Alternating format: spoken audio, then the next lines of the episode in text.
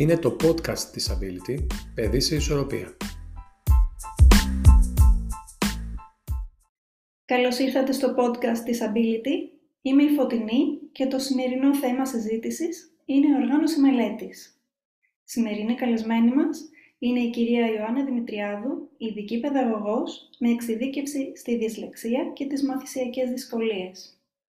Είναι συγγραφέας πολλών βιβλίων για τις μαθησιακές δυσκολίες, αρθογράφος και εισηγήτρια εκπαιδευτικών σεμιναρίων. Καλησπέρα Ιωάννα. Καλησπέρα, καλησπέρα. Ιωάννα, ας περάσουμε στις ερωτήσεις μας. Γιατί είναι σημαντική η οργάνωση μελέτης; Η οργάνωση μελέτης είναι σημαντική για τους μαθητές, από, ξεκινώντας από την πιο μικρή ηλικία ως και σε παιδιά μεγαλύτερης ηλικίας. Η διαδικασία οργάνωσης, όπως και σχεδιασμού, είναι πολύ σημαντική. Και μην ξεχνάμε ότι υπάρχουν παιδιά τα οποία την ώρα της μελέτης βαριούνται, δεν μπορούν να είναι συγκεντρωμένα, έχουν πολλά μαθήματα να κάνουν και φτάνει η ώρα αργά και ακόμα δεν έχουν ολοκληρώσει τα μαθήματά τους, ούτε καν τα έχουν ξεκινήσει. Και αυτό τους, ε, είναι ένα κομμάτι που επηρεάζει τόσο την ψυχική τους, όσο και τη σωματική τους υγεία. Και γι' αυτό, ξεκινώντας, το πρώτο πράγμα που πρέπει να κάνουν τα παιδιά είναι να μάθουν να διαχειρίζονται τον χρόνο τους όσον αφορά στη διαδικασία της οργάνωσης. Πολύ σωστά. Πώς μπορούν τώρα τα παιδιά να διαχειριστούν το χρόνο τους στη διδασκαλία της οργάνωσης; Αυτό είναι κάτι το οποίο μαθαίνεται και γίνεται μέσα από μια καθημερινή εξάσκηση. Πρώτα απ' όλα πρέπει να γνωρίζουν τον χρόνο. Τι σημαίνει ο χρόνος; Υπάρχουν παιδιά που δεν γνωρίζουν ακόμα την ώρα. Οπότε είναι ίσως το πρώτο πράγμα που πρέπει να φροντίσουμε είτε ως γονείς, είτε ως εκπαιδευτικοί, είτε ως θεραπευτές, να είμαστε σίγουροι ότι τα παιδιά γνωρίζουν την ώρα. Είναι σημαντικό να ξέρουν ποια ώρα πρέπει να ξεκινήσουν το διάβασμά τους και ποια ώρα πρέπει να το έχουν ολοκληρώσει το διάβασμά τους. Και δεν αφορά βέβαια μόνο την οργάνωση αυτό της μελέτης, αλλά έχει να κάνει και με τη διαδικασία, για παράδειγμα, του ύπνου. Να ξέρουν ότι αυτή την ώρα πηγαίνουν για ύπνο και αυτή την ώρα ξυπνάνε για να ετοιμαστούν στο σχολείο. Ξεκινάμε λοιπόν ίσως με τα πιο απλά, για να περάσουμε μετά στην διαδικασία της οργάνωσης που αφορά τη μελέτη των σχολικών μαθημάτων.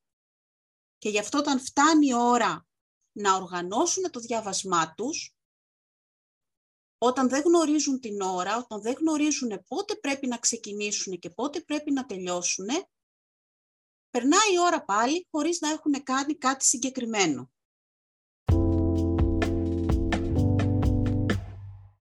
Και πώς μπορούν τα παιδιά να οργανώσουν το διάβασμά τους μόνα τους;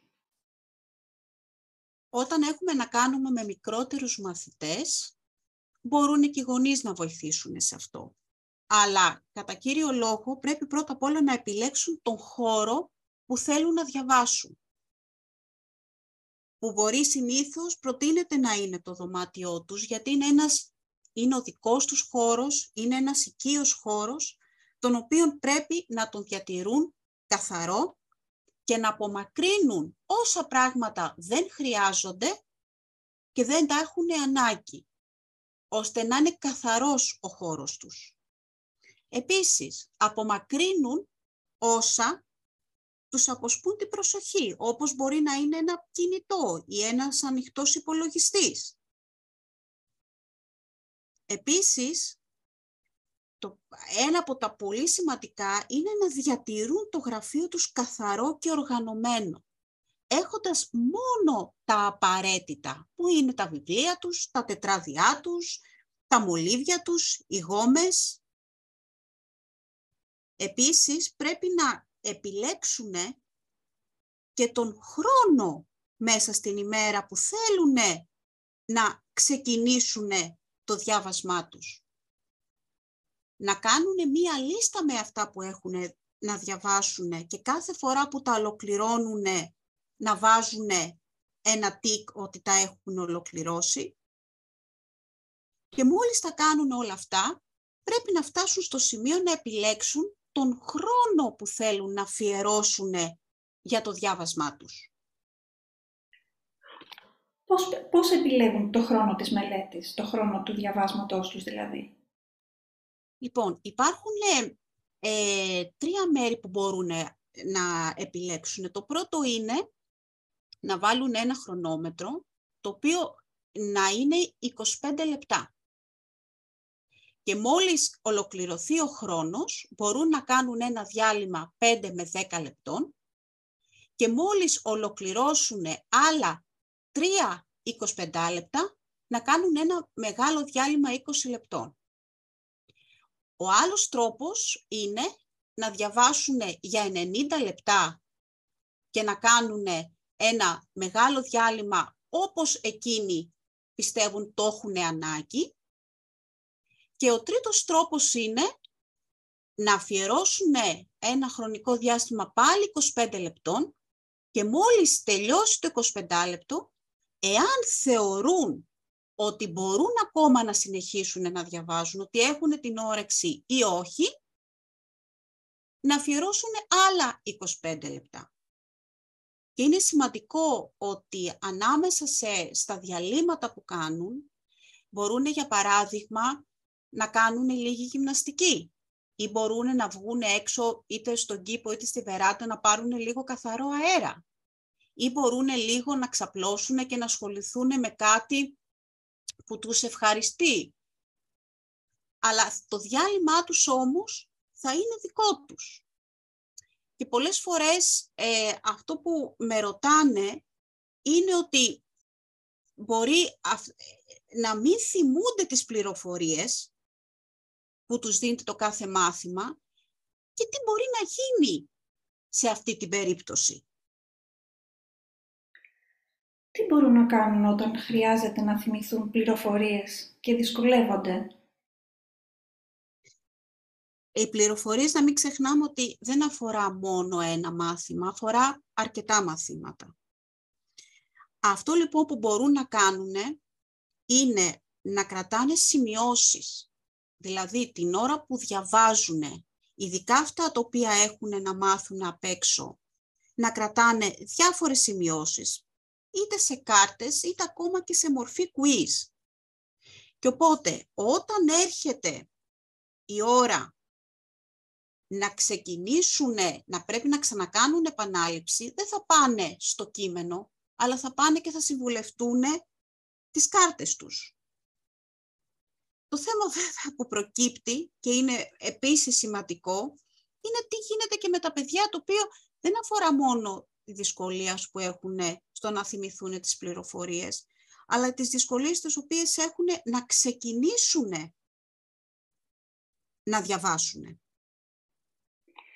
Και τι μπορεί να γίνει με τα παιδιά που δυσκολεύονται να ξεκινήσουν τη μελέτη τους; Αυτό έχει να κάνει με τον ανασταλτικό έλεγχο. Δηλαδή είναι τα παιδιά, πέρα από τις άλλες δυσκολίες που έχουν, οι οποίοι δεν μπορούν να ξεκινήσουν την εργασία στην ώρα τους και βέβαια δεν μπορούν να την ολοκληρώσουν.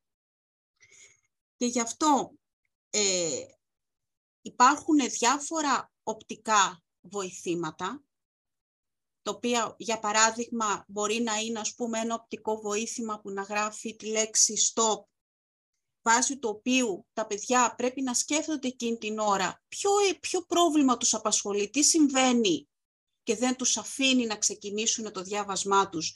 Και τι λύσεις προτείνουν, τα οποία μπορούμε εμείς οι ίδιοι οι γονείς να τα εκπαιδεύσουμε, όταν θα γνωρίζουν ότι μία συγκεκριμένη ώρα πρέπει να ξεκινήσουν το διάβασμά τους, θα κοιτάξουμε να είμαστε λιγάκι πιο απαιτητικοί, ώστε πλέον να τους γίνει η καθημερινότητά τους. Οπότε έτσι σιγά σιγά θα μπουν στη διαδικασία γνωρίζοντας και γίνοντας πιο υπεύθυνα ότι τώρα είναι η ώρα μας που πρέπει να καθίσουμε στο γραφείο και να ξεκινήσουμε τη, τη μελέτη. Από εκεί και πέρα βέβαια προκύπτει και το θέμα ότι πολλά παιδιά είναι πρόθυμα να ξεκινήσουν τη μελέτη, έχουν εκπαιδευτεί σε αυτό το κομμάτι. Το θέμα είναι ότι πολλά παιδιά δεν μπορούν πλέον να συγκεντρωθούν.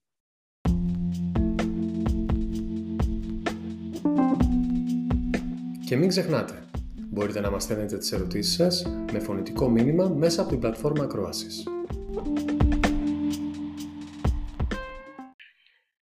Να γίνει για τα παιδιά που δυσκολεύονται να συγκεντρωθούν; Τα παιδιά τώρα τα οποία δυσκολεύονται να συγκεντρωθούν, πρέπει να είμαστε σίγουροι ότι όσα ε, ερεθίσματα μπορεί να τους αποσπούν την προσοχή, να τα έχουμε, ε, να τα έχουμε απομακρύνει. Πολλές φορές έχω προτείνει στους γονείς ότι μπορούν να βάζουν κάποιες ετικέτες έξω από το δωμάτιο ότι τώρα δεν ενοχλούμε, γιατί είναι μέσα το παιδί και διαβάζει δεν πρέπει να αφήνουμε τα παιδιά να διαβάζουν για πολλή ώρα. Δηλαδή, μπορούμε να αφιερώνουμε πάλι ένα χρονικό διάστημα 15 λεπτών, να κάνουμε ένα μικρό διάλειμμα και μετά να επανέλθουμε πάλι στη διαδικασία της μελέτης. Βέβαια, παίζουν και άλλα πράγματα πολύ μεγάλη σημασία, όπως για παράδειγμα η, η διατροφή μας. Δηλαδή, η διατροφή τι ρόλο παίζει στη μελέτη; Η διατροφή συνήθως έχει, είναι, είναι ιδιαίτερα ευεργετική όσον αφορά στην οργάνωση της μελέτης των μαθημάτων. Έχει αποδειχτεί ότι τα παιδιά που πριν μπουν μέσα να ξεκινήσουν στο χώρο τον οποίο πάλι επαναλαμβάνω έχουν επιλέξει να διαβάσουν, ε, τρώνε σωστά. Παίρνουν όλες τις βιταμίνες από φρέσκα φρούτα.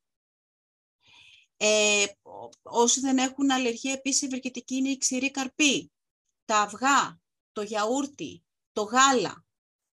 Όλα αυτά λοιπόν βοηθάνε τα παιδιά και στη συγκέντρωση και στο να ηρεμούν και στο να παίρνουν δυνάμεις ώστε να μπορούν να ανταπεξέλθουν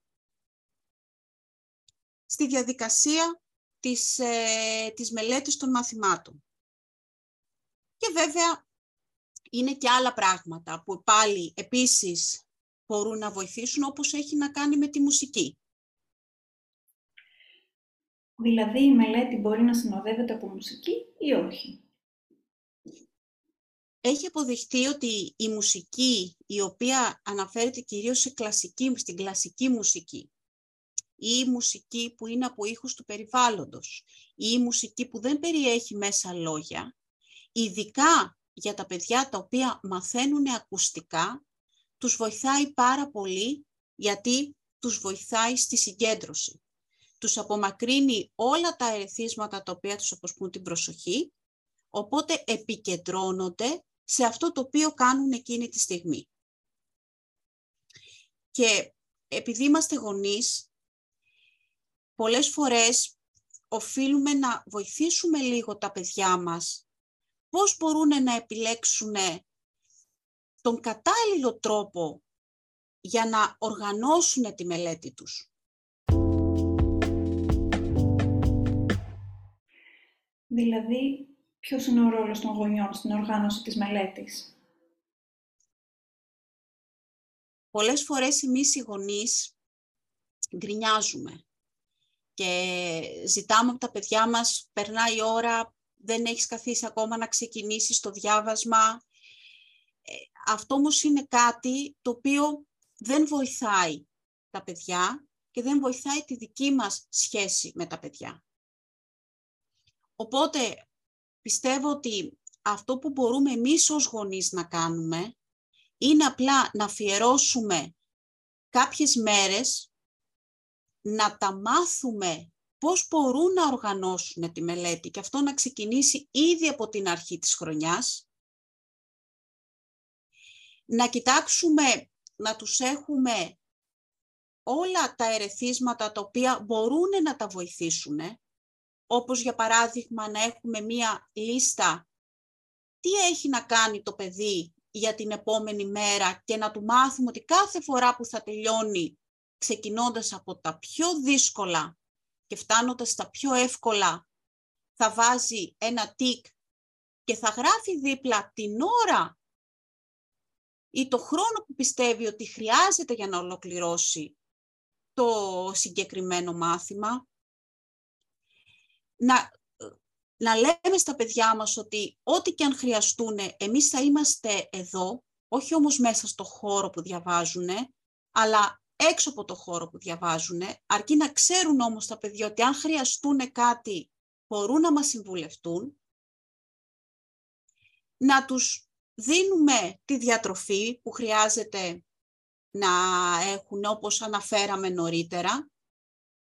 Εάν τα παιδιά μας θέλουν να έχουν μία χαλαρωτική μουσική, μπορούμε να την επιλέξουμε μαζί και να την έχουν να την ακούνε.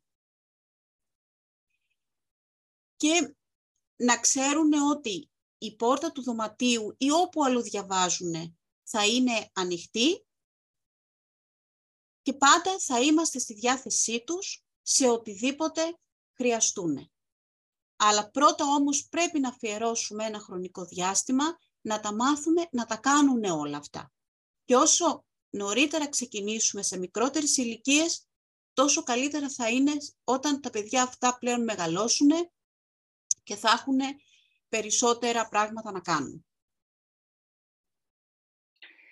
Πραγματικά όλα αυτά είναι το α και το ω για την οργάνωση της μελέτης.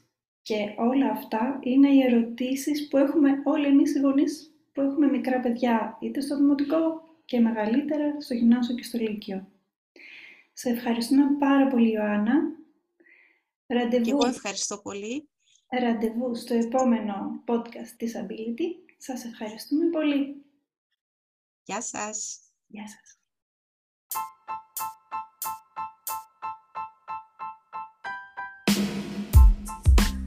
Ήταν το podcast της Ability «Παιδί σε ισορροπία». Ακολουθήστε μας για να λαμβάνετε τα νέα επεισόδια. Και μην ξεχνάτε, μπορείτε να μας στέλνετε τις ερωτήσεις σας με φωνητικό μήνυμα μέσα από την πλατφόρμα ακροάσης.